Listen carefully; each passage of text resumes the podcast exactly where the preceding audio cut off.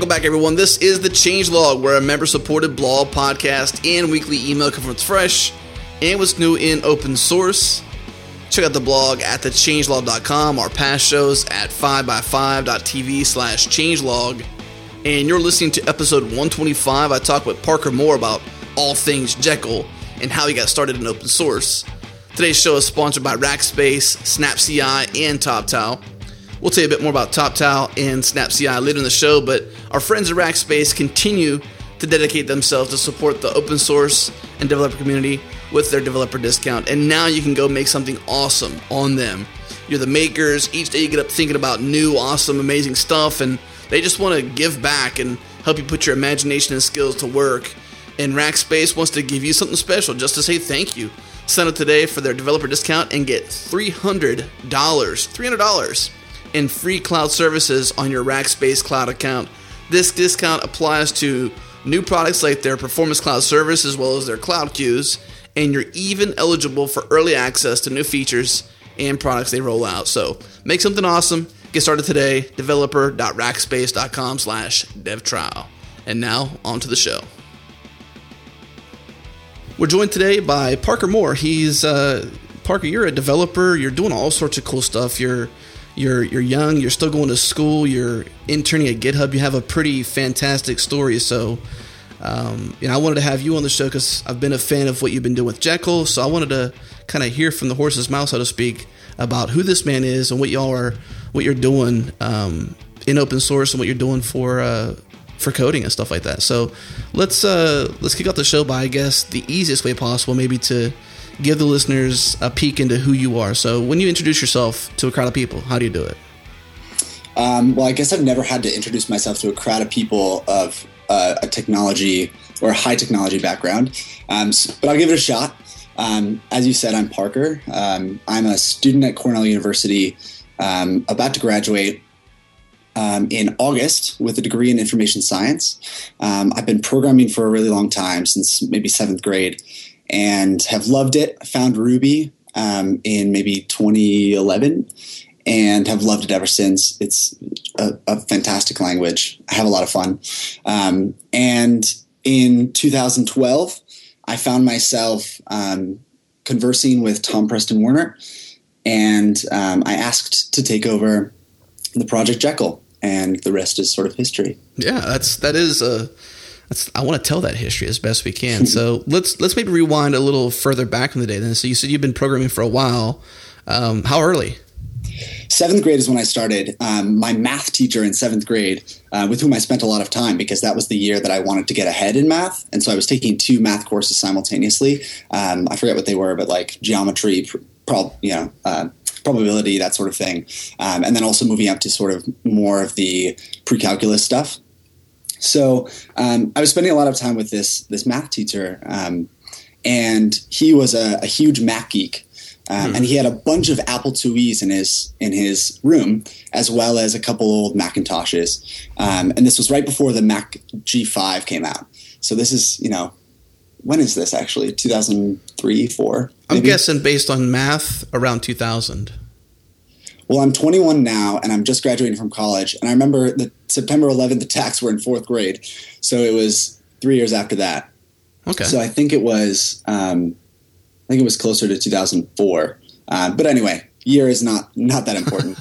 um, so I learned how to program in BASIC um, with a group of friends. We would take our lunch period, and we would go to go to this teacher's room, Mr. Martin, his room, and we would all leap onto a, a Apple IIe, and we would program for the entire period if we weren't watching Monty Python or whatever. Um, so we had a grand old time, and I learned a lot of the the basics of of procedural programming. Um, in BASIC, if you don't know, you have to give every line that you, you type of code has its own line number. So you type one, and that's your first line, and then you you know print high or something, and then ten uh, or two, you could say two if you wanted to. Um, you know, get variable or something. So um, I learned a lot about how to think like a computer and sort of the basis of my computer computer science knowledge comes from that that time in lunch in lunch period.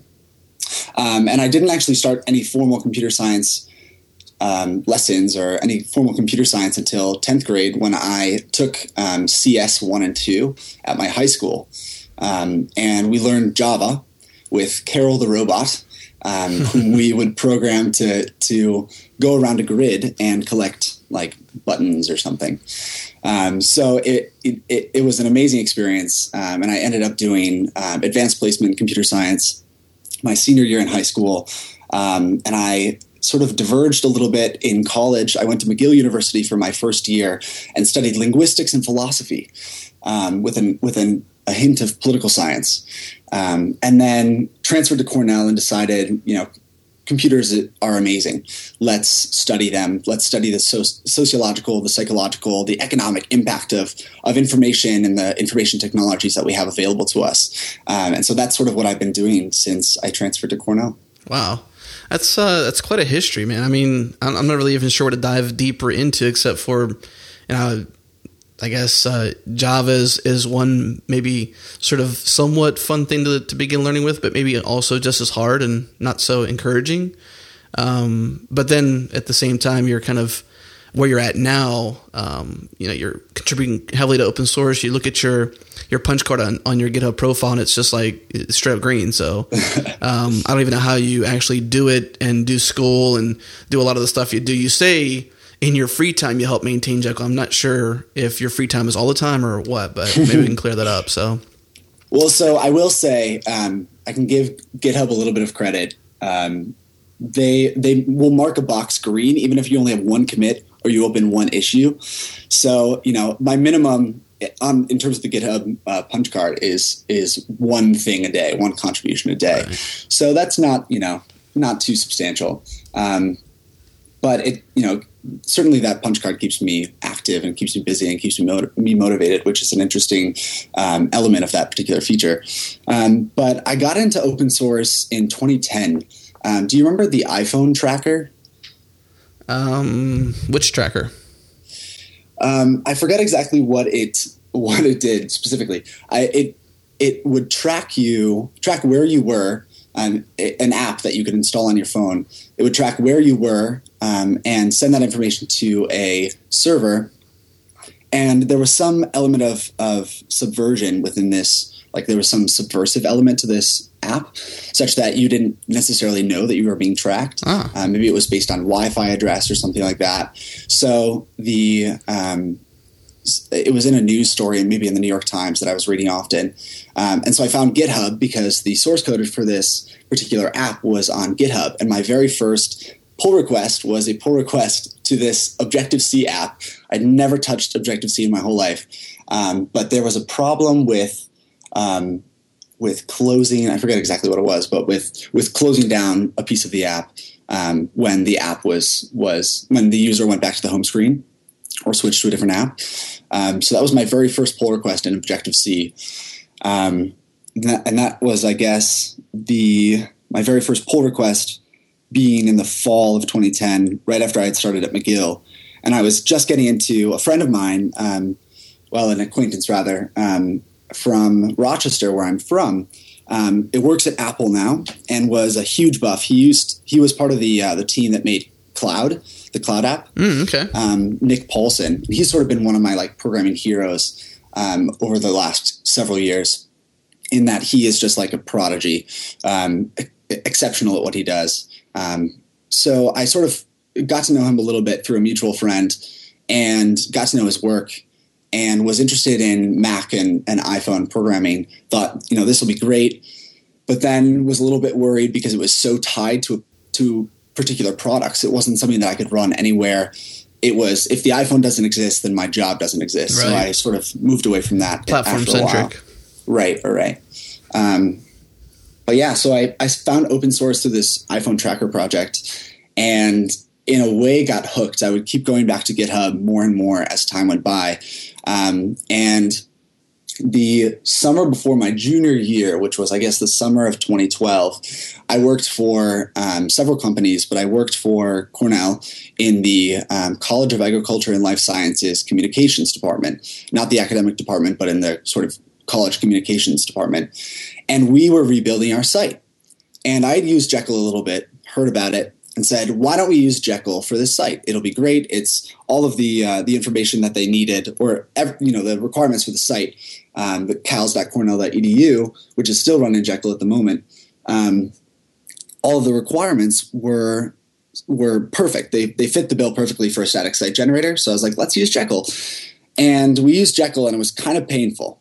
Um, and I was writing a lot of plugins and and hacking around um, and going through the source code and sort of learn the ins and outs of how Jekyll worked through that experience, and also the annoyance um, of there were string encoding errors and you know the file system watcher was uh, directory watcher was still really old. And so so there was a lot to be done. And i re- recognized this um, and in december i said you know i really like this project and i really want to see it succeed and so i emailed tom preston werner um, and he eventually got back to me around Christmas time and was like, let's Skype. And so we chatted on Skype. And um, he was like, all right, I'm going to give you uh, contributor access to the repo. Um, you seem to know what you're doing. Um, just don't merge any pull requests. Don't change anything in master yet. Great. So, like, just go through the issues.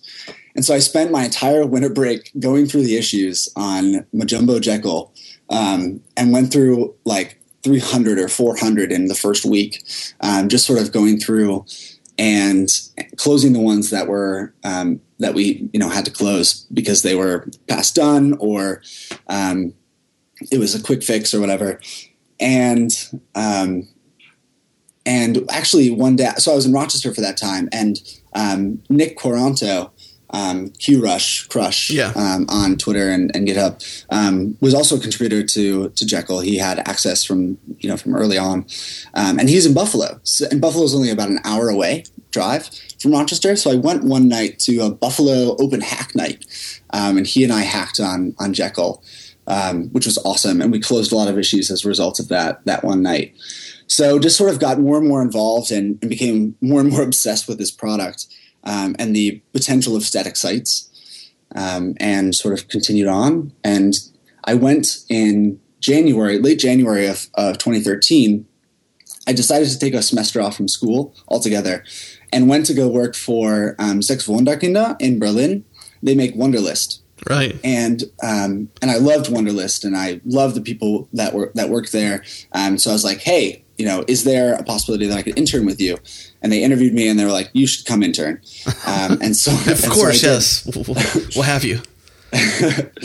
and so I, I went to go intern um, and learned a lot there, um, which you know, which was an it was an absolutely amazing experience. Um, so were you actually so in many, Germany, or just did you intern from here in the states? I was I was actually living in Berlin. I lived on Chelsea, uh, just off of no on Chelsea um, right there in, in Mitte. Wow. So so I, I had a lot of free time because in college I didn't I, I don't have a lot of free time when I'm in classes, um, but I have a lot of free time when I'm working nine to five. So which is surprising to me. Um, so I was I was you know hacking on Jekyll more and more, and we released 1.0 by May. And so this is what about I guess May of 2013, right? Yep just about a year ago. So you you've kind of had this pattern of impressing people and getting the right connections, I, I, guess, pretty much early on, and then using that as as a way to bootstrap your skill set and bootstrap your abilities and kind of get in the right places. So how much? I guess maybe to rewind maybe a tiny bit. How much do you know about the earlier days of of Jekyll and kind of where it came from and its philosophy, and then I guess now uh, as of this past May, which would be one year since 1.0, basically, right? So you got 2.0 that yeah. just came out. Yep. Yeah, so I, I, don't actually know very much about the early days. I know it used to be called Autoblog. Um, so it was originally very focused on blogging um, and originally very um, more blog centric than than blog aware as it as it now states. Right. Um, I'm not sure what what Tom's original wishes for it were. I think he just wanted to write a static blog and didn't like any of the products that were available, and so he wrote it um, along with along with Nick. So I'm not really sure about the early days, but the philosophy was was in the README, um, a blog aware, and and in the um, GitHub description as well, a blog aware static site generator. So I sort of took that and based on the issues and how people were using it, um, molded it into something that I thought people would like. Yeah, let's talk about that a little bit then, because um, I it almost seems like you're you you've said a couple times a product. Uh, you kind of act even. I would you probably would agree with this, but um, like a product manager, like you listen to the crowd, or you kind of um, you know you go through the like you'd mentioned you know earlier in the in your history with with Jekyll that you kind of went through several hundred issues in a weekend to kind of get a heartbeat of where it's at. What kind of um, a telltale signs, I guess, did you use that are inherent in issues with Jekyll that helped you understand? where it was coming from or where it needed to go to be successful for the people that were using it? That's a really awesome question. I think um, when I was going through the issues, the biggest, of course, uh, indicator of of a problem or a feature that should be implemented is the sheer number of comments on the um, on the issue. If there's an issue like for right now, there's an issue that stands open um, for incremental regeneration, uh, basically taking a site that's already been built, um, understanding the current state, and then only only changing or rebuilding the pieces that need to be rebuilt, which is a, a you know an NP hard problem. Yeah, it's probably a huge saving too for the the disk you're on and just in general the speed. Exactly, exactly. It would be a huge win. Um, and there are a lot of people who've said this would be amazing. This would be amazing. And of course, I mean, you know, we've just both agreed it would be an amazing feature. Um, the as I was going through the you know several hundred issues, I think there were like 623 or something uh, open issues when I took when I came onto the project. Um, as I was going through them, depending upon the number of comments and the sort of logic of each argument, um, I sort of weighed them in a certain way. Um, if there was a and and sort of got to know how people were using it based on their comments in the issues and the you know occasional site that I would come across um, on some repository on GitHub. Um, and as that as I sort of got to know a little bit more about how people were using the product, um, I said, you know, this we, we should support this, or or this is not really how we envision this product to be used, but maybe we can make a, a compromise and just make it easily extensible so they can build it on their server without having to do all this crazy monkey patching, et cetera. Um, and so, sort of weighing what are Jekyll's primary objectives based on what was in the README versus how are people using it versus how do people want to be using it what is the best sort of middle ground between those three elements. Um, and I've, I've that that took a lot of thought. And when you first take over a project or first enter into a project like Jekyll that has been around for five years um, and is is relatively su- successful, um, it it took me probably six months to figure out exactly what what the trajectory for this project should be. I'd imagine even your your methodology uh, had to be pretty methodical too to kind of go through comments and I mean maybe you're weighing them based on is there a code sample? You know how passionate is this person? Is it you know is this person commenting on several other issues as well or kicking up issues um, I got to imagine that was a pretty tough job to triage and like you said six months to even get a heartbeat that's that's a lot yeah um, and it's it part of it is because there's so many people using it and and as well, it was still being used on GitHub Pages. So I sort of had to weigh in well, how would this change GitHub Pages? Is this still secure for GitHub Pages? Um, and one of the things that Tom said to me during our initial chat was um, basically like instill the fear in me of change, which is very interesting. Um, that said, Jekyll is is good as it is. It is good at, at present. It's good. Um, it can be great, but it shouldn't be but the the the way to get to greatness is not through completely rewriting everything that you have. Um, basically, to say add on to what you have, change the things that absolutely must be changed, um, but don't don't go too crazy. Basically, um, so in terms of accepting pull requests, that made me very skeptical. Um, originally, I was like, "Oh, you want this feature? Let's you know let's merge it in. It'll be great." But as long as the CI passed, um, but as after time, after some amount of time, even the the general idea, not even just the code, I would scrutinize um, significantly. Is this something that is useful to the majority of Jekyll users, for example? Is this something that is safe to run on on GitHub Pages? Is this something, et cetera, et cetera? So um, it it has taken a long time, but but yeah, it's it's been. I think that's a really key part to to taking over a project and to to making something cool.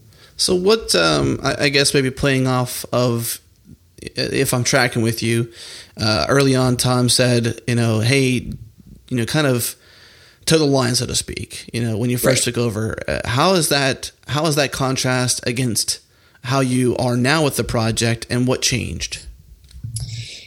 So when we when I initially took over, Tom was still very much present, um, you know, quote unquote. So I could I had a tag on on the issues that was at mojombo, and I would email him if that got too high, maybe thirty five issues or something like that, and it just needed a decision by him. It just needed, you know, hey, what do you think about this? Um, is this a good idea, a bad idea? So I sort of at the beginning was was really chatting with him a lot, um, as much as possible and getting his idea about what the product and where it should go. And as it contrasts to now, I have complete control. Um, I can't imagine. So I have complete control in the literal sense, in that I can change anything, but uh, there's still some philosophical constraints, of course, in that I want it to be something that people like to use, et cetera, um, and something that that continues on with the tradition of what Jekyll has been. Um, if you take a product and you completely modify what it's like, completely change everything, then it's no longer the same thing. So existing Jekyll sites, for example, I don't want someone to write a site and then for it to immediately break.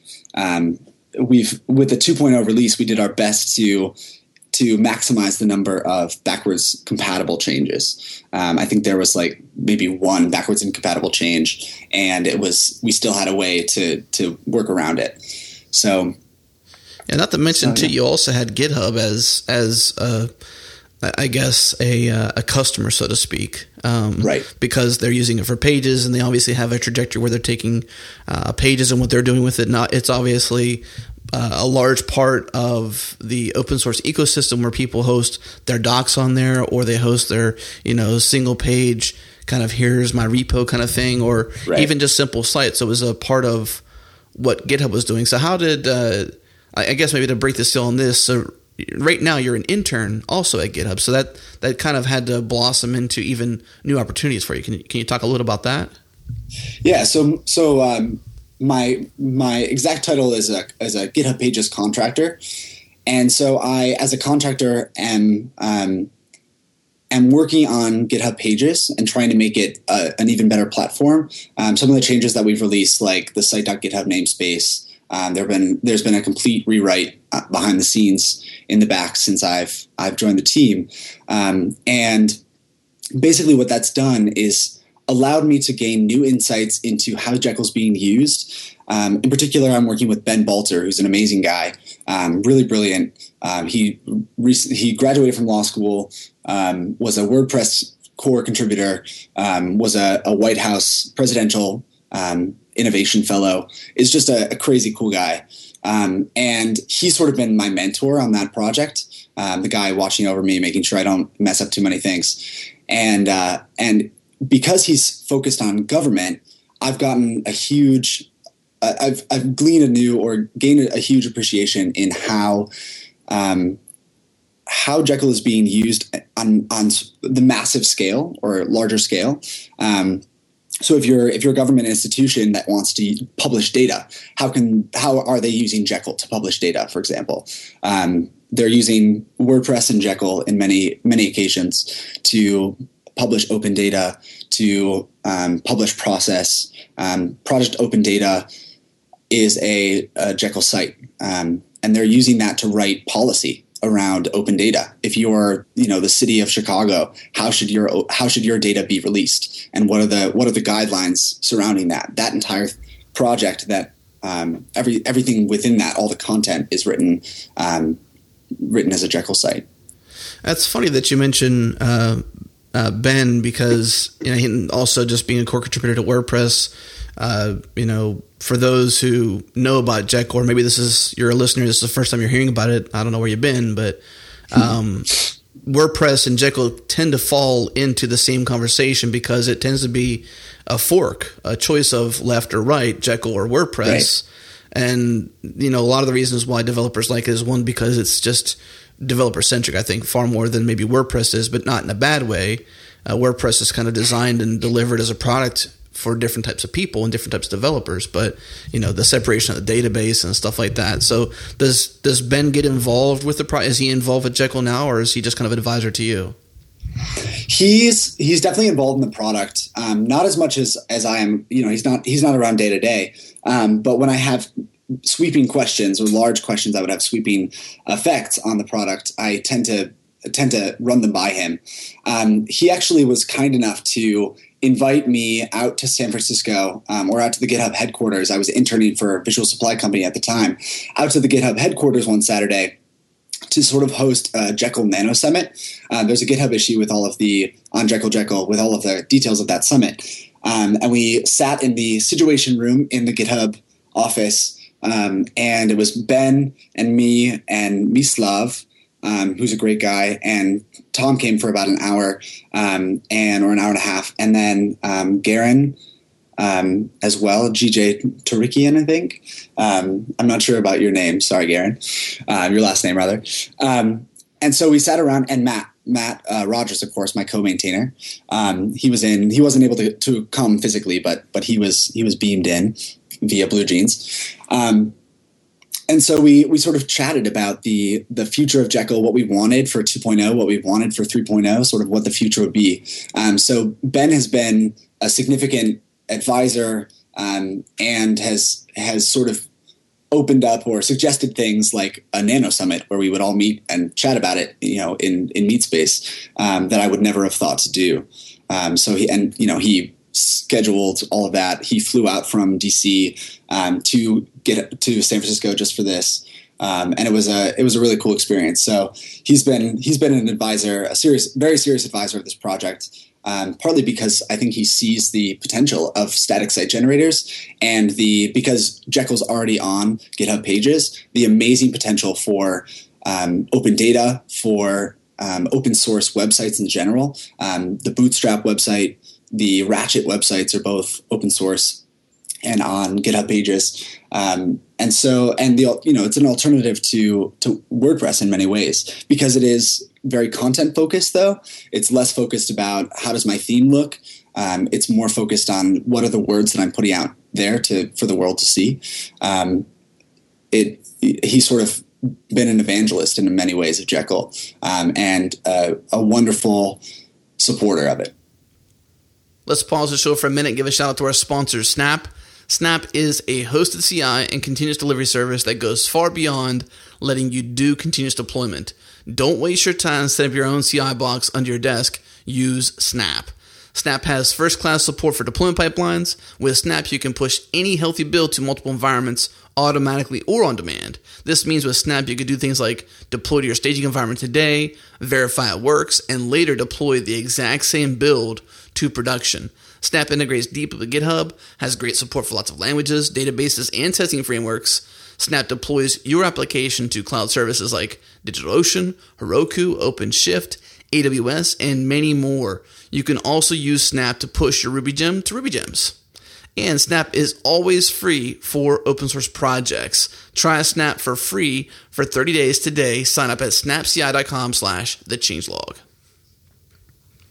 I never really thought about the I mean, I, guess it's it seems kind of obvious and logical, but I never really thought about the impact to increase the level of open source, whether it's code, content, or whatnot, that Jekyll has actually had the impact of. I always kind of I guess I really just never thought about it like that because I mean uh, we we covered Chicago's open data about a year ago when they first started to publish a lot of their open data and whatnot. And they're leading the mm-hmm. way in a lot of ways for local governments to do that kind of stuff. And then mm-hmm. what you mentioned too about just documentation and then uh, Twitter Bootstrap and other sites that are kind of put out there and they're open, right? Like even right. even your site, your your blog is open on GitHub. It's you know it's it's kind of like it just seems like a natural thing, and it only helps uh, bootstrap and bolster this open open source ecosystem we all kind of desire to be in. Exactly, and one of the main tenets of of Jekyll um, has always been to to as much as possible, and, and GitHub Pages helps with this tremendously. As much as possible, open source your website. Um, yeah. Let let other people learn from it. There's a great uh, page on the wiki, the Jekyll wiki, called Sites, and it, it we have this one one rule. You post the link to your site, but you must post the source for your site as well. So if your sort if your site isn't open source, it can't be on the sites page. And there's something like a thousand, almost a thousand um, sites with their sources linked directly next to the to where the page is. So if you go to see a site that you really like, then the source is right there for you to look at. Um, so it's a great learning learning, learning tool, and anyone who has a site, anyone who has a GitHub account can edit it. So it's it, the the Jekyll community has been hugely uh, a huge proponent, I guess, of open source and making sure that they can learn from each other the way that open source champions. Before we, uh, I guess, before we turn away from, I guess maybe newer topics, more topics, uh, I want to ask you kind of enlightened you about the overarching ecosystem of Jekyll. Like, what was that conversation? What were some of the things he kind of fed you to help you really get the aha moment and and kind of be able to tackle what you've done?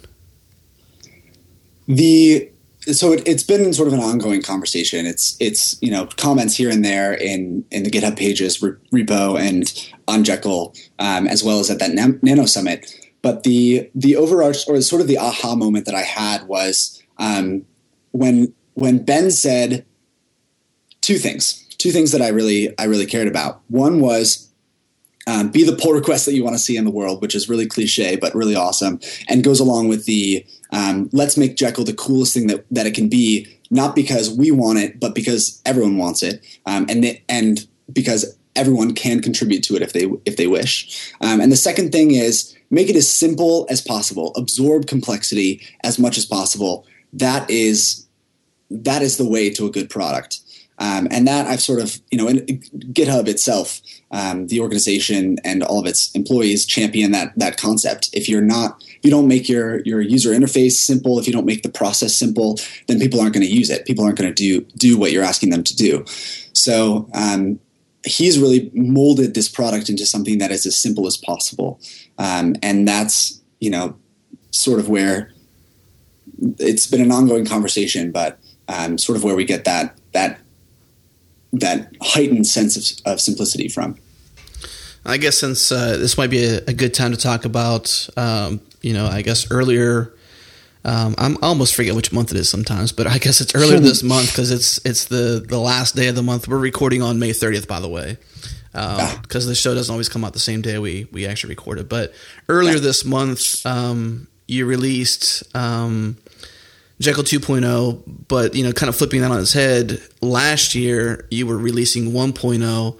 A lot's changed. Uh, you got a lot of newfound vision because of this history and, and, and all that. What is what are some of the core things that changed from Jekyll 1.0 to Jekyll 2.0, and then also, I guess, to maybe make sure that the those who have been using Jekyll for the last five years don't have breaking sites. Right.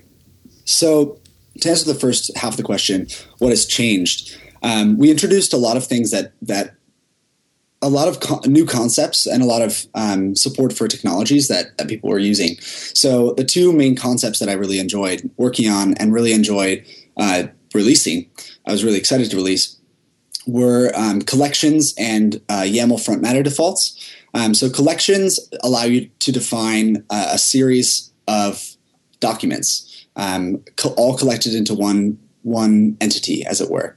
Um, so one of the reasons, or the reason that we originally wrote this um, this feature, was actually because during the Jekyll Nano Summit, Mislav said, "I'm writing for Zepto the API documentation. I want to have one page." per document or rather one page per method in the or function in the API and I don't want to have to mangle Jekyll you know monkey patch it up the wazoo in order to actually write write out individual pages for um, for my um, uh, excuse me for for the API, and I don't want to mixing up the pages um, or posts, and I don't want to use posts for it, et cetera, et cetera. So he wanted a lot more customization. Um, he wanted to be able to take the take the the documents and um, import them into collection or into pages as well. So include them um, and write them out. So he needed them to be to some ins- insurance to make sure that they were processed beforehand, et cetera. He wanted them to be to be custom. Um, he didn't want to necessarily have to have them write out as a file. Um, so collections natively, or in the base, most basic sense, um, you have a series of documents um, that contain data, YAML front matter, um, and content, and that's it. Um, you can optionally set up um, each individual document to have an output file um, that just goes into forward slash collection name forward slash document name, and that will output an individual file if you want that. But the idea is is sort of data um, plus content mixed together in a nice way that isn't isn't just YAML. Can you give an um, example of it? Is it? I'm thinking, uh, is it like if I were publishing a podcast, so to speak? Would it be like a podcast? Is that what you mean, where it acts like a page or acts like a post does by normal traits, but you kind of give it its own namespace and its its own kind of model, so to speak? Right. So you, you use collections for anything that isn't necessarily date sensitive, although you can use dates in collections if you want to. Um, with when we were first setting up the Jekyll site, for example, we had each docs docs page set up in as a post. It was just like 2010 01 01. Here's my post, uh, or here's my docs page, and we set it up as a post because we wanted to make sure it was processed before the pages, write them out into pages, etc., um, and have an individual an individual HTML file generated for each docs page as well. So when we were doing that, it it, it was creating a, a, collection of items, but in the only only collection that we had, which was posts. Um, you can think of posts as a date centric collection okay. um, of of documents, and each document is called a post. In that case, um, so what we wanted to do is take that idea and generalize it, not make it so date centric. People were kept asking, "Hey, can we remove the dates from our posts?" Of course, in a in in a blog, you every post ha- should have a date. Um, that's the point of a blog. It's it's a, a chronologically ordered um, series of content. So we said, well, if we're not going to take dates out of out of posts, let's you know create some more generalized concept um, that's based on posts, but um, allows you to um, to collect various items um, and write them out to, to individual files, or just just have that data. Um, so an example is if we were to rewrite, if Jekyll 2.0 were up on GitHub Pages, um, I would take the all the docs pages that we have for Jekyll at the moment in site docs, and I would move them into a collection called docs. They would probably exist the same way that they do right now, but they would exist within this site.docs collection. This would allow me to iterate over them if if there were maybe two pages that I wanted to have on the same output page. So two or two documents that I wanted to have this on the same page, or if I wanted to list all the pages in like a sitemap, um, then I don't have to say, okay, site.pages, like four po- four page and site.pages in Liquid, um, and then explicitly remove all of the css pages or the you know index.html pages that aren't docs i have this one subset of the site in this underscore docs folder that I can I can iterate over, that I can output, that I can etc. Um, as its own entity. So I guess you can think of collections as a subset of the content of a of a site. Hmm. In a way, and this is just I, one of the many changes, and also I guess it's probably smart to drop a caveat in there that uh, the collections is kind of unstable. It's in it's it's out there, but it's not finalized. It may change. Right, right. Um, and the other thing that we that we did, or the other major major feature was YAML front matter defaults. So if you kept writing that you wanted the layout to be article or layout to be post um, in all of your posts or all of your pages in a specific uh, subdirectory, now all that you have to do is add a few lines to your your configuration file and you have layout post set for all of the posts or pages that you specify. Um, right now, YAML front matter defaults don't work with collections, which is a bummer. Um, but we're we're working on getting it for the 2.1 release, which should, should happen soon. So I'm trying to think of where we can go, where we can go next. I know I got uh, a couple of things on my my list that I want to mention, but um, I guess maybe I don't exactly struggle to to really. Maybe, I guess maybe to some degree I do. But you know, what's the sweet spot for Jekyll? You mentioned earlier with Cornell working there and how you had this list of requirements and Jekyll was perfect, but that was way back, you know, several years ago. Uh, at least it seems to be. Um, you know, what is the sweet spot for Jekyll? I know you, we talked a little bit about documentation, but for those who are listening out there that aren't using Jekyll, what would make them want to use it? Why should they use Jekyll? Like it's not a CMS, it's not a blog, it's evolved. Right, right. I would say for two for two reasons, I always stick with Jekyll. Uh, the first reason is that I can use Git. I can use my lovely version control system um, to version my content, not just the theme or whatever that I have, um, but I can version my content, which is amazing. I can submit a pull request for my content, um, and that's that's hugely powerful. Um, the second reason I'd say is because it's a static site generator, and this is true of any static site generator. Um, the sweet spot is really in page load time. Um, there have been a couple people who run Jekyll sites on their own servers, maybe like a T1 small or something um, on on AWS, and they never th- their server never goes down. Whereas if you have WordPress, you run into problems with memory, or you run into problems with the database load being too high, and so your database just cancels connections, um, or you can't connect to it when the when someone loads your site. So by stripping all of this out and just having an HTML file that Nginx or Apache says, "Oh, here's your static file. Here, like here's the content that you need." Amazing. Um, it it reduces any problems you would have with scalability to um, a ridiculous degree. So I, I know I'm kind of uh, hopping on one of those things you mentioned there because the changelog is actually a WordPress site, and we're on DigitalOcean. We have a, a, pretty beefy server at DigitalOcean, so we like it. I mean, it's it's great. But for a bit there, we had issues with our site toppling over and getting database uh, connection issues because basically MySQL would uh, you know, bubble up to the point where it would take all the memory, and then Apache couldn't run anymore, so it couldn't connect to MySQL because, or something to that degree. It was just a mess.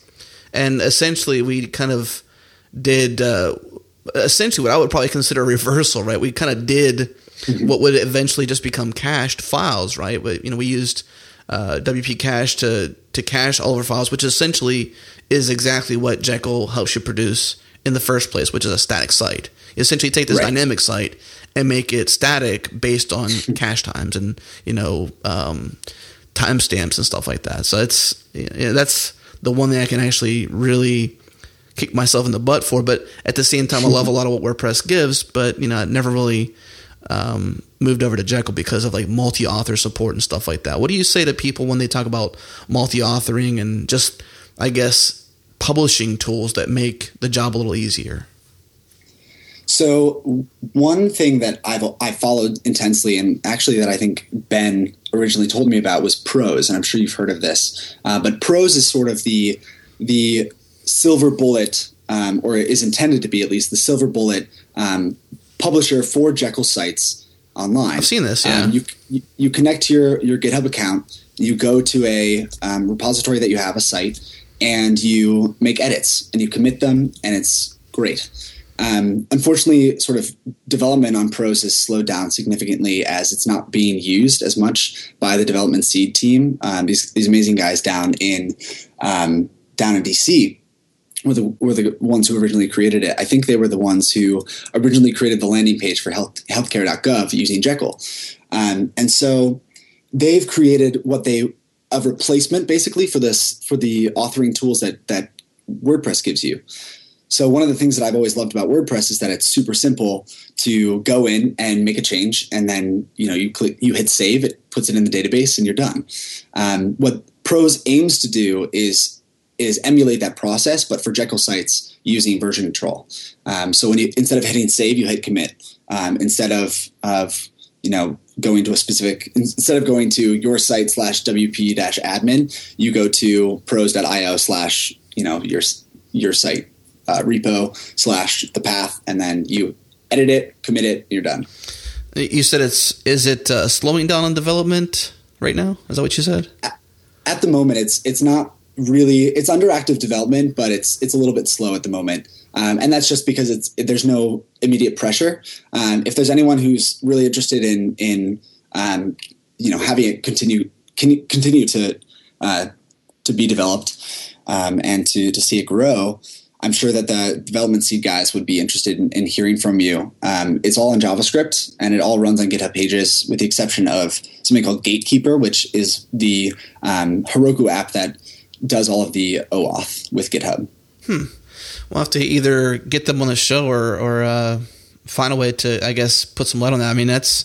I'm glad you mentioned that because it's it's under development, but maybe they're just are they just not feeling like oh it's really needed because it's right. not being used by a lot of people? Is that the is that the concern now? It's being used by by a pretty good chunk of people, but it's it's because it doesn't. They they originally developed it so that they could write healthcare.gov right in a way. You know, the majority of healthcare.gov, the content based uh, piece of, of healthcare.gov, the things that don't need to be dynamic, basically. The marketplace, for example, would have to be dynamic, but um, you know, just you know FAQs and that sort of thing don't have to be dynamic. So they originally wrote it so that anyone um, could could have this wonderful interface for changing files. Um, and so people aren't using it as much, and the development is slowed because they aren't using it anymore. Yeah, I feel like I almost feel like there's. I know you're in school and you've got a busy life, and maybe this isn't you know the only thing you wanted to do in your development uh, career. But I, I kind of feel like maybe you might inherit uh, not so much another project, but at least kind of bring that into the fold, so to speak, because it's so closely aligned with um, you know, this publishing way for Jekyll that makes it a little easier. Because one of the concerns that I think we tend to have is it's okay for us as developers to like, you know, use Git and push via the command line. We're, we're very comfortable with those kinds of things. But it's when we start to invite mm-hmm. our business analysts and other people that are right. not always so fluent with it, who may just want to go in, make the change, like you said, and, and click save. They want that experience. They don't want to, you know, have a certain Ruby installed, or you know, right. do I use RVM? Should I use? How do I version my? You know, how should I use my Ruby? And then you start to bring all these questions into somebody like, forget it. Uh, can we just use right. WordPress? Uh, WordPress works, or you know, that might be an example of the conversation you might have. So I feel like there's an opportunity here, maybe to to to bring that into the fold and make it part of your your uh, your work with Jekyll and, and GitHub Pages. Absolutely. Um, and I, you know, we need a couple, a couple more things. For example, previews. Um, for a pull request, I've always wanted for GitHub Pages to build pull requests. If you can build a pull request, then you can see the resulting site um, on GitHub servers immediately. You don't have to wait, um, or you don't have to clone it down and deal with Ruby installation. Um, one of the pain points for Jekyll is definitely installing Ruby. Um, it's it's not supported technically on Windows, but it is um, you know, it's not too hard to get it up and running, um, but it's still a bit difficult. So there are a couple more elements that I have to, have to come into come into uh, into the fold here. But once those are in place, um, if they do come to fruition, then um, then it would it would be a pretty easy easy fix. I think Prose is trying to take the intimidating um, somewhat intimidating interface that that GitHub has with issues and discussions and all of this business, um, and make it as simple as possible and as friendly as possible. Um, so they and and because it's Jekyll specific, they make Ready YAML front matter, for example, um, a piece of cake. So they just have individual form items that you can specify. So your date should be a date, and your title should always be, um, you know, they give you a text box for your title and a drop down for your layouts and all of that stuff. So um, so you know there are just a couple more pieces, and then and then I think we can make a bit. We can make the switch. So a mutual, uh, I guess, a mutual friend of ours had uh, two questions. I guess one of them you've kind of mostly answered, but if there's anything that maybe you left out that you want to mention, you're welcome to. But so to the questions, Brandon Mathis is the, the mutual friend I'm talking about, and we'll talk a bit more about your involvement with him and, and Octopress and that kind of stuff. But one of the things he wanted me to ask you, but I think we've already answered this to some degree, so feel free to uh, riff as needed. But he said, you know, par- this is verbatim what he said. Parker came out of nowhere and impressed Tom and I both enough to become significant parts of both of our projects, Jekyll and Octopress as the projects. Uh, get him to talk about how. So I think you've kind of answered that, but is there anything uh, of the how that he's talking about that maybe you didn't leak? So the that's that's a great question. the The way that I got involved with Jekyll is that I emailed Tom. Tom was this is this was at the time the CEO of GitHub, um, someone that I didn't think I was actually going to be in contact with ever. Uh, he was not replying to issues, um, but I emailed him, and I emailed him three times um, over the course of like eight eight or nine months, um, and finally in December he replied. So I think the key is to um, sort of take that leap of faith, as well as, and I I got in contact with with Brandon because I was following him because I loved Octopress and I was using Octopress for my blog. Um, so I was following him and I was like, "Hey, do you need any help with Octopress?" I tweeted at him and he was like, "Yeah, I would love some help with Octopress." and then we just sort of kept going with that. Um, and uh, so, so it's you know, reach out if you're interested is sort of the key. Um, I think that the main bottleneck for finding uh, added maintainers is the is to see their interest. Um, are you interested in, in, devoting the time to to maintain something uh, and to make it better um, in in a more meaningful way than just submitting a pull request here and there? Um, so I, I'd say persistence and just make that make that initial step. Okay, so maybe dovetailing off of that, then his second part of that question was, uh, and I had the same question, so it's just kind of from both myself and Brandon. Um, and we'll talk, you know, for those listening and thinking, what the heck is Octopress? We'll talk about that here in just a second. But uh, the second part of that question, uh, a series of questions is, do you have any, and I think you kind of touched a little bit just now on this, but do you have any advice for those out there who uh, are you know similar to you, you know, interested interested in technology, but want to get started with open source software and don't really know where to start or really how to break through. I suppose. I think the the main barrier to entry is to know how how to contribute. Right. So from from my perspective, go go to the project that you're using the most. Maybe you're using Rails. Um, Rails is a very intimidating project to first start off with. Um, maybe go to Jekyll. Go to Jekyll, find an issue that you care about um, and find find an issue that you care about or that you think might be a relatively quick fix. Um, even if you don't know the code, doesn't matter whether you've looked at the code or not. See that, then then clone down the repo and look through the code a little bit. Try to familiarize yourself with how this particular product um, does what it does. Um, once you've done that, um, then then try to pinpoint exactly where the issue is happening, um, and or at least where the issue might be might be occurring. Um, change that. Submit your pull request um, as best as possible. Add tests. You know, do sort of do do your dues as it were, or um, and in order to see that that would be merged, um, and submit an issue um, or submit a pull request for that. if that's sometimes even that is too much. Um, you know, to to pick an issue that you might be able to, handle and and um, change it up or and you know fix it. So maybe what you should do instead is find an issue that you're that you think might be oh, um, easy enough to do. Look through the code a little bit um, and just write a comment and say like, "Hey, um, I'm interested. You know, I'd love to help fix this. Um, I'm not really sure where to start. maybe here, here, or here." and sort of sort of indicate that you're thinking about it and that you'd love to help.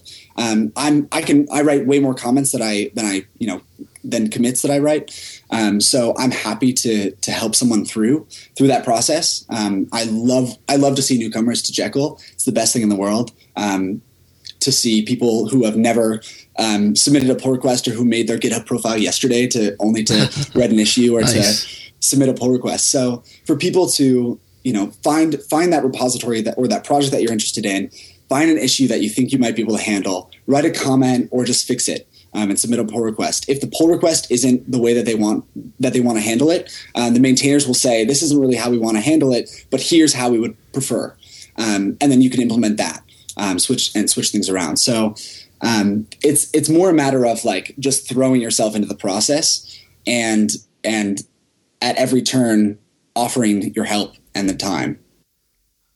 Let's pause the show for just a minute and give a shout out to our sponsor, TopTal. Now, we've been working with TopTal for uh, about a year now, almost a year now, and we thought it would make sense to circle back and talk to some of our listeners who have applied to TopTal and have been accepted because only about 2 to 3% of the engineers who apply make it past their strict elite engineering process. And Daniel Lauzon, a longtime listener and fan of the changelog, um, is now living the dream. He's an elite engineer at TopTal. And I say living the dream because he's now able to have 100% control of the types of projects and technologies he's working on, as well as the rate he wants to charge. Daniel earns 100% of his income as a TopTal engineer, and he wanted me to pass on his seal of approval of the TopTal experience. For those of you out there who are freelancing or would like to test out freelancing, you've got to check out TopTal. If you think you have what it takes, head to toptal.com slash developers. That's T-O-P-T-A-L dot com slash developers to get started. Tell them the changelog sent you. I know a lot of the times when folks come on the show, when we ask them, which we'll ask you here in a bit, like the call to arms is usually just help us triage issues, uh, especially a lot of high traffic projects with issues that you know have right. just lots it's you know sometimes it's just can you comment back to somebody can you just help me you know keep the heartbeat alive so that they don't think we're a bunch of jerks because we're busy writing code or busy with day jobs and this is like you in your spare time or your free time so you say you know so it's right. like it's kind of like that. And then even I like what you said too about um, not just saying, "Hey, how can I help?" It's I've got an idea about this particular problem. I've got a couple ideas on how I can solve it, or what I think might work. Can you give me some guidance? Because right. they'll respond easier to to at least you know some legwork versus just, "Hey, I'm here to help. What can I do?" Right. Pick up right. a broom. You know. exactly. Exactly. So let's um let's talk um let's talk about uh, your involvement not only with Jekyll but then Octopress. This is like uh, we've gotten through this pretty much you know this whole show without really mentioning the relationship between these two, and I don't want to do it any ill justice because I haven't kind of riffed with Brandon much lately about the project and where it's going. But I know you're involved mm. in both now. Can you kind of give a you know the listeners kind of a mention of how these two projects align and, and where you see them fitting? So Octopress at the moment, um, in its current form in iMathis slash Octopress, is sort of a framework around Jekyll, um, a series of rake tasks usually, uh, generally, um, that makes it easier to work, work with Jekyll. Um, it comes with a built-in um, classic theme that allows you to you just go rake install and it installs this theme, which is beautiful. Um, I'm sure you've seen it on a, on a lot of sites, um, and it's the idea of, of Octopress is really to make it as easy as possible to get started blogging with Jekyll. Um, when you run gem install Jekyll, you have nothing available to you. Um, you have now, um, since 1.0, I think, or maybe 1.2, um, you have Jekyll new. And Jekyll new, and then you give it a path, will install some, you know, very basic, very, very run of the mill, um, or you know, bare bones skeleton sort of site. Um, but if you're if you're looking for like if you're some Erlang programmer or something and you just you don't have the time to set up a UI, you don't want to write any HTML, you just want to write what like write a blog post about something, um, then all that you have to do is clone down the repo, run rake install, run rake new posts, and then give it a title, and then boom, you're off. Um, and it's the coolest thing. Um, it handles new posts, new pages, deployments, um, previewing, generation, all of that stuff. Um, one of the key points as well is that it it has this one one task called rake isolate. And one of the, the points that you mentioned earlier about Jekyll um, is, or I guess that we talked about at, at, uh, briefly, um, was this idea of incremental regeneration. Right now, Jekyll just says, I'm gonna when you run Jekyll generate or uh, Jekyll build rather, it just takes your whole site and rebuilds it, um, and that's not that efficient, um, especially if it's the same in 98% of the files. Right. So um, if you have a massive site, maybe you have like 1,200 posts or something you've been writing for a long time. Um, I know Matt Gemmell uses Octopress, and he has you know I think close to a thousand posts, or he did, you know, a couple months ago. Um, I'm sure he has over a thousand posts now. Um, he's a great writer, but it just took so long for those posts for that site to regenerate that he said, you know, I can't do this. So um, Octopress gives him the tool called Rake Isolate, which gets rid of all the posts except for the one that he's working on, and just regenerates that one, um, the entire site, but just with that one post. So it removes the 999 other posts that he doesn't need to be looking at because he's not working on it right now. Um, and then you, um, you run rake integrate and it puts all the posts back and then you run rake gen deploy and he deploys a whole new thing once it's once it's done so, so is that using git magic to do that or is that how's that working rake isolate um, basically just takes takes all the posts except for the one that you're working on moves it into a separate directory um, that jekyll won't look at and then runs Jekyll build or wow. Jekyll serve, depending on what you're doing. So it all that it does is, is it just moves the files um, and then moves How it back novel. when you run integrate. right, right. It's it's it's an amazing idea, um, and it's such it's so so you know dead simple that it's surprising that that no one else has done it. But that's sort of a unique piece to to Octopress. So Octopress is sort of this framework that makes blogging with Jekyll or, or writing sites with Jekyll as easy as possible and gives you the the UI or the uh, the site um, uh, theme and all of this stuff to work with immediately. Did the projects? Uh, so it's it's almost um, even still now, even after hearing that, it's still hard to really see where they, you know, where they separate. I understand that it's kind of built on top of Jekyll, but is it a point that they'll ever merge? They'll ever share the same functionality, or essentially tackle the same kinds of problems, or is that the reason why you're involved in both projects? Kind of help keep them in parallel and keep them kind of working together well.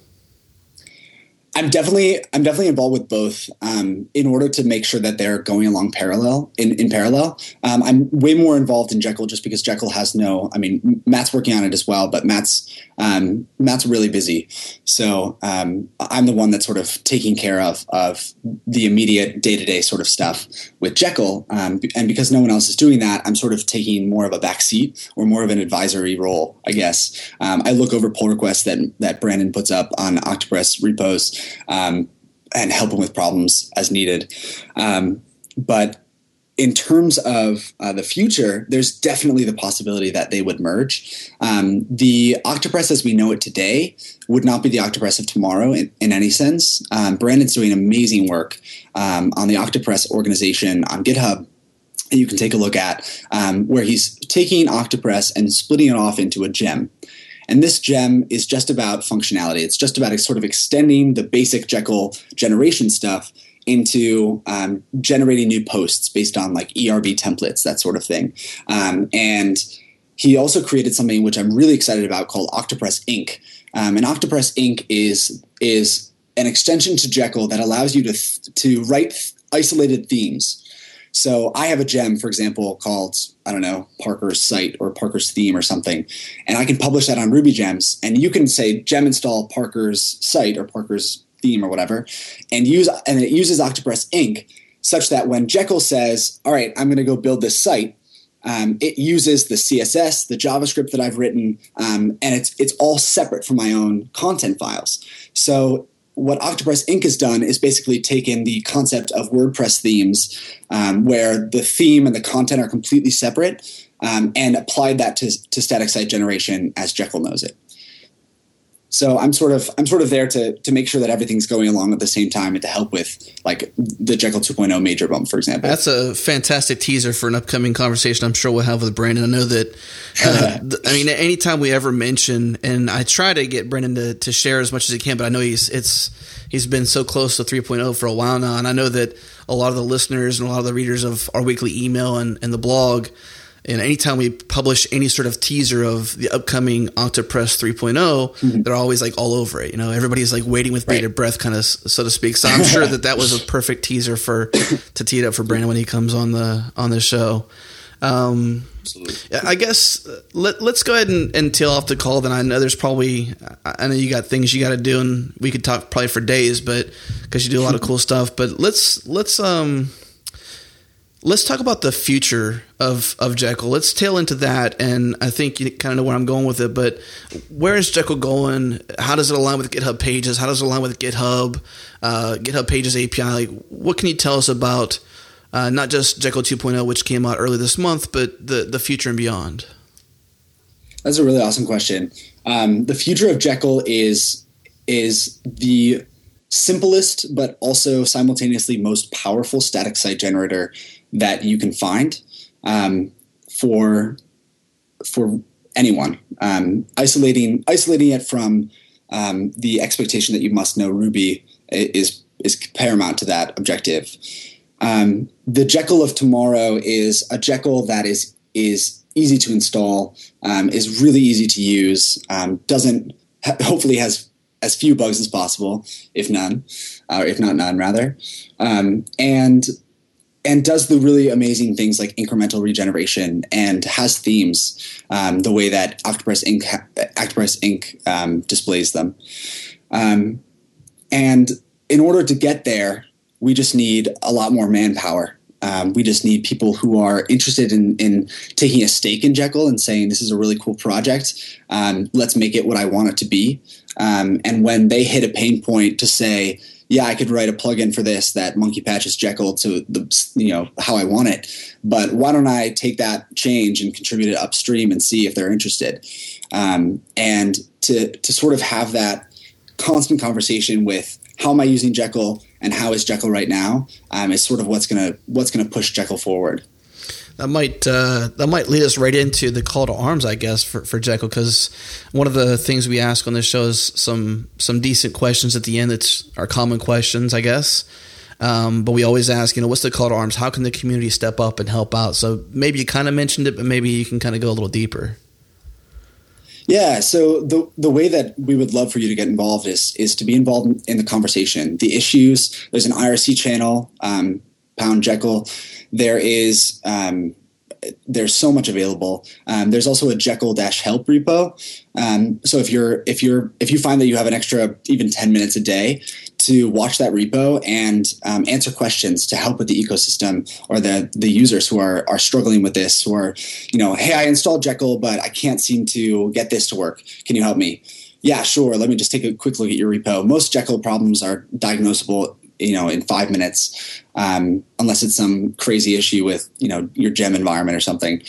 So um, to be to be involved and to do what you can to um, either contribute code um, or contribute ideas just open an issue that's like hey this is a really cool idea that i had when i was just writing my site.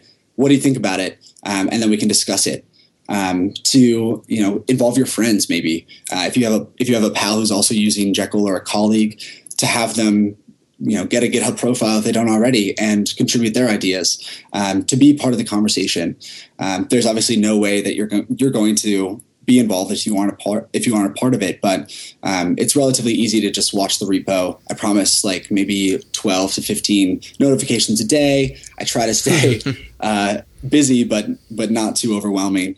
Um, so you know, just sort of contribute where you want to, where you can. Um, of course, triaging issues is super helpful, but I handle every issue that comes through. Um, I know so you're pretty active pretty on that. I was always um, when I was just kind of prepping for this conversation. I was like, like, "Wow, you are on on the ball," you know, and not just like, "Hey, thanks." You know, like uh, maybe a text expander or something like that, or some sort of you know snippet that you kind of put in. Every, it's like you know you really look and you requote and you ask for clarification. You kind of give more feedback. You're you know I I really wonder when you say you know you do this in your free time, like you must have a lot of free time. So. Um, are you really going to school? Are you two people? That kind of thing. I've definitely slacked off on my on my classwork enough uh, to to make sure that, that the amount of time that I have on GitHub is substantial. So I will uh, apologize to my professors on behalf of my time on Jekyll. Um, but that, I mean, it's taken a long time to to get there. But um, I find that if you if you're kind and if you're if you're you give constructive feedback, then people will be kind in return. And that's there's so much animosity in the open source open source uh, community that to yell at people is not useful. Yeah. Um, and it's it's sort of counterproductive to the idea of let's build something awesome together. We've we've talked about that a little bit on the on the show before, just kind of like the not so nice responses from people and just the attitudes. Because it, I mean, we talked about burnout on the show before uh, with Lee Hambley mm-hmm. and Capistrano and some other projects that have come on, and, and people who uh, lead those projects have expressed just burnout, and you can't always uh, help your attitude sometimes. You know, let's maybe talk to you in, in two years and see if you feel the same way. Um, but I mean, it, it, does it does happen. Um, regarding the future of Jekyll, there's one question I, I, do have as a dovetail off of what you said before. You said, um, you know, you need more people, you need more manpower, so to say. Um, how does that how does that play into GitHub? That's what I keep coming back to because it's obviously a part of Pages. They obviously have the money to employ people. Uh, are they a part of these conversations to make sure that Jekyll thrives and Jekyll grows and Jekyll's awesome? They aren't as much, I will say. Um, they're at the moment it's sort of a, uh, in maintenance mode. Pages is. I'm I'm certainly building new features um, and making it you know as as great as I can. Um, but there's they aren't building as many new features into into Pages certainly. Um, and what they what they primarily want is to see Pages be something something that makes you know documentation really really great software documentation. So if I if I'm Bootstrap, how can we make sure that Jekyll and that Pages are well suited to your um, to your needs for that particular project? So to make sure that that Jekyll is as general as possible is sort of what, um, and not too complicated, of course, um, is sort of what Ben's been doing as a part of, sort of as an acting entity of, of GitHub, and also in his own his own uh, wishes. He'd like to see something that's simple and easy to use rather than something that's super complicated um, or super specific. So they aren't they aren't that heavily uh, involved in in Jekyll, um, but they've certainly supported me in huge ways. Um, whether it's just like random boxes of goodies, um, or you know, hey, um, we want this feature added to to Jekyll. Can you write it for us? We'll pay you. Well, um, I guess the last question is a is a fun one that uh, I think you may have touched on at least one hero, right? Uh, but who mm-hmm. are your you know, you can name one, you can name a few. It, it's we don't really have any sort of rules here, but uh, if you had to name some programming heroes, who would they be? Um, I definitely have a bunch, um, and they've. I, I'm I tend to take to heroes pretty quickly um, because they're someone that I can look up to and, and it sort of gives me a goal um, to set. So um, starting off in in middle school when I was learning basic, um, the guy's name was Dan Lavoie. Um, later, it was Nick Rao, um, who now works at ModCloth as a software engineer. Um, really brilliant guy. Who he was the one who originally taught me how to use Rails um, and got me interested in Ruby. So he's the reason that I I know Ruby at all. Um, Leif Walsh was a um, an acquaintance in in high school who is just ridiculously brilliant. Um, he got a joint degree at Stony Brook, SUNY Stony Brook, in like theoretical mathematics and computer science. and then of course there are the you know they're the I guess more general or more normal uh, answers of um, people like Tom um, and Chris Wanstrath, who wrote um, and PJ, who wrote GitHub initially and just sort of wrote it in their spare time. Um, people like Ben, who are amazing product people, but also or or sort of um, product managers and can can develop vision um, in addition to writing amazing code. and so and and people from my time at 6Wunderkinder as well. Hans Hasselberg, um, uh, Ryan Levick, um, uh, Txus or Josep Bach. Um, is a great guy, and Chad Fowler as well. Um, they're all like just amazing people that I've I have looked up to um, and have tried to try to be more like. Yeah, several uh, in there. I, I, definitely share similar remarks, but uh, this has um, this has been, well, I guess, probably one of our longer shows in the last several shows. I mm-hmm. think we just kind of got on some riffs there, and I didn't want to pull you off. And I'm glad that you were uh, such a good trooper for the show, Parker. So, um, thanks so much for having I, me. I know we we wanted to get you on the show for a while, and I'm just you know very excited about what you're doing. So keep up the great work. Um, however, we can be of support to you and to help uh, to help you and Matt kind of keep this project uh, you know at the forefront. And just knowing that it is the the next generation and the the way to be when it comes to uh, static site generation and the future of it. And you know Octopress we hope to have Brain on the show in the near future about that. So I, I want to just you know you got our support however however we can give it. So um, great. Thank you so much uh, Same to you. As we uh, to close out the show, I want to give another shout out to our awesome sponsors, Rackspace, uh, SnapCI, and TopTal uh, for supporting the show. They do an awesome job to help make sure we stay around as part of just helping uh, Parker do his awesome work and help him stay around. So, uh, I also want to plug uh, our new partner too, DivShot, uh, who's helping pave the way for really awesome static web hosting for developers. Uh, and they're hosting Jekyll too. So we'll, we'll give you more information about that for the members. And if you're not a member yet, you should check it out. But uh, that's it for this week. We'll be back next week. And until then, uh, Parker and I will say goodbye. So bye bye. Bye bye.